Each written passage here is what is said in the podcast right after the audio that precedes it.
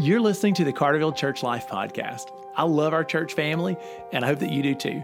Our goal is that the episodes of this podcast would keep us connected and focused while we're scattered for our week on missions together. I hope that you're blessed by what you hear today. Church family, good morning.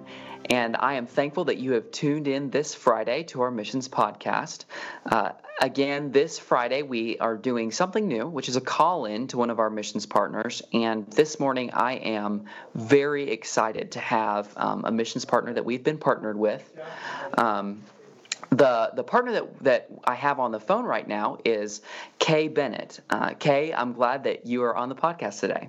I'm glad to be with you. Thank you for having me. Definitely. Church family, Kay Bennett is a Send Relief missionary sent by the North American Mission Board, and she is also the executive director of the Baptist Friendship House. The Baptist Friendship House is a phenomenal ministry that is based in New Orleans, and just to start out the podcast this morning, I would love, Kay, if you could share what the Baptist Friendship House is about. Tell us about how the Lord's been moving and how he uses you guys to minister to people in New Orleans. Yes, our ministry is to homeless and folks living in poverty and human trafficking survivors. If I could share Matthew chapter 3, verses 17 and 18 with you, this is the scripture we base our ministry on, and our mission statement comes from. It says, if you have all that you need and you see someone else in need and do not reach out to them, how can the love of God be in you? Let us not love merely through words and tongues, but through action and in truth. And our mission statement simply says meeting needs through love, action, and in truth. And we reach out to folks that are homeless or human trafficking survivors or living in poverty through various ministries that we do here at Friendship House. One of those is a transitional housing program for homeless women with children and for human trafficking survivors. Wonderful. Yes, and we've been, we do, some people call them Band-Aid ministries, but they're life-changing ministries when you look at our times during the week when we do snack packs, hygiene kits, clothing, those types of things. But we build relationships with folks through, we meet their needs, build a relationship, and change a life. And it's just amazing to me how God has been working through that. We had this past week 60 folks just come for snack packs.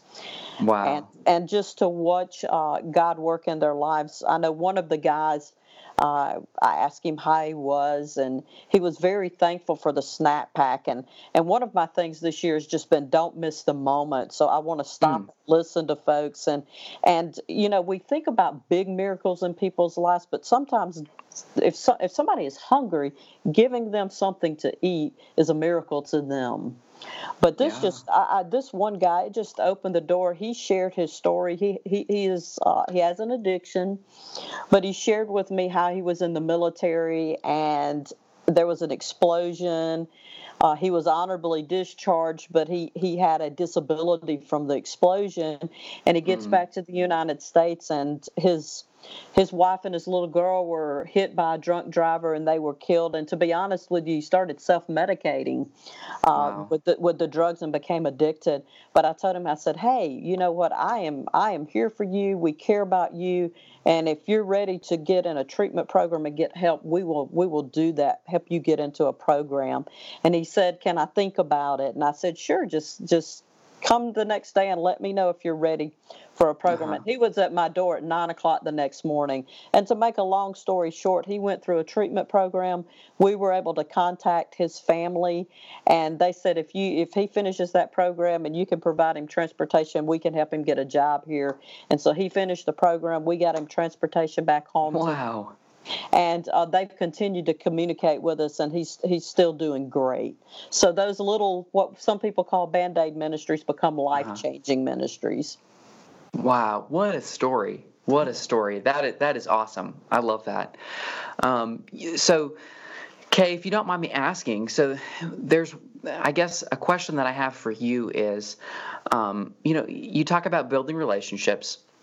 And you're interacting with with a group of people that, you know, you talk about the homeless, that really come from a different life experiences, different social economic backgrounds. And a question that I have for you that maybe I think you can shed some good light on for our church family is, you know, how would you encourage a church member that is not at the same, that doesn't have the same life experiences, has a hard time maybe relating with someone that they see on the side of the street or a homeless individual? How can we grow in humility and develop really a true good relationships? Do you have any tips or suggestions in regards to how we can do that better as followers of Christ? I think one thing is not to look at them as being any different than you, because they're real people with real hurts and real needs, and many of them come from various different backgrounds, because a lot of my ladies are getting out of domestic violence situations, and there's no, I mean, domestic violence knows no socioeconomic, you know, status. It's, yeah. And my homeless people, I mean, they have various education. I can talk to you for hours on different reasons why people become homeless. So I think my first thing would be, don't lump them into one category and judge them and say they're all addicts, because that's just not true. And if they are addicts, there may be very, very many different reasons why, for instance, the guy I just shared with you, why people may have started using drugs. But I think the best way to think about it is Jesus was homeless. And so I think it's just important to let them tell you their story. Don't judge them. Listen to them.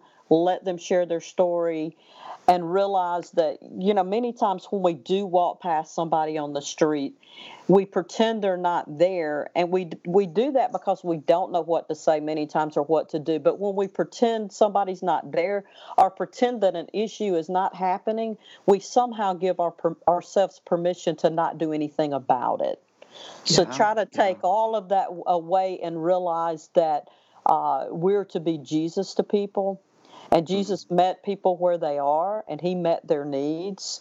And so just be open to approaching someone and just listening to them and hearing what is going on in their lives, so that you can help them and you can meet a need. One thing I always encourage people to do is to take a Ziploc bag, and you can actually take two Ziploc bags. You can put snack pack items in one of those, like peanut butter crackers, protein bars, Vienna sausages, cookies, chips, anything like that, a bottle of water. And you can do another one with a hygiene kit with like soap, deodorant, shampoo, toothpaste, toothbrushes. Put those under the seat of your car.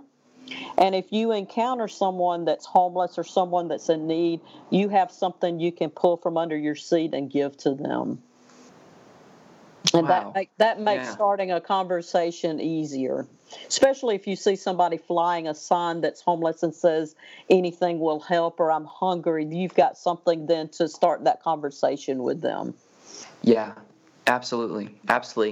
Well, and thank you for sharing kind of your advice and recommendations to how we can take a position of humility in interacting with these people that come from all these different life backgrounds, and really not putting them in a box. I think that's phenomenal advice. And also, man, very grateful for your advice about creating just these very simple snack packs, or however you want to call them, but just with a simple Ziploc bag. That is a great idea. Love it. Yes. And you can always put a track or a Bible inside of there, because, you know, it's Jesus Christ that really helps someone out of the situation or circumstance they find themselves in. He gives them help and hope. That's right. Great. Well, Kay, a way that we can conclude this podcast well is if you can share with us just some ways that our church family can be praying, ways that we can be praying and partnering with the Baptist Friendship House well in the season that you guys are in. How can we be doing that? Pray for our ladies, our families that are in our transitional housing program, that they can find jobs and that they can find affordable housing, because affordable housing is a hard thing to find in New Orleans right now. Another thing is our folks that are are addicted on the streets, just pray that God will open their hearts and that we can get them into treatment programs. And pray for your missionaries here at Friendship House, because we see hurting people every day. And so we need the strength and encouragement that come through your prayers. Yes. Yeah, definitely. Wonderful. Well, Kay, I'm grateful that we had the chance to give a call in and to be able to hear about what the Lord is doing in and through the ministry of the Baptist Friendship House. Thank you for some of your wisdom, and I'm excited for the next time that you'll be on the podcast. I hope we got the chance to hear from you in the upcoming months, and that we can also just grow to be better hands and feet of Jesus, to have humble hearts to minister to people that are really just as broken as we are. And so very, very grateful that you had the chance to speak with us. Thanks for being on the podcast. Thank you. Thank you for all that you all do for us. Definitely. Well, church family, thank you for tuning in. I'm grateful that you have a heart to grow in the Lord, and that you have the heart to listen to what the Lord is doing through our missions partners. And our missions partners are extensions of your generosity and your prayers. And so I challenge you, church family, to be in prayer for the Baptist Friendship House. Be praying for the people that they minister to, and be praying for them, that as they minister to many different individuals, that the Lord will give them strength and courage and wisdom to know how to act well. I thank you for tuning in, and hope you have a good rest of your Friday.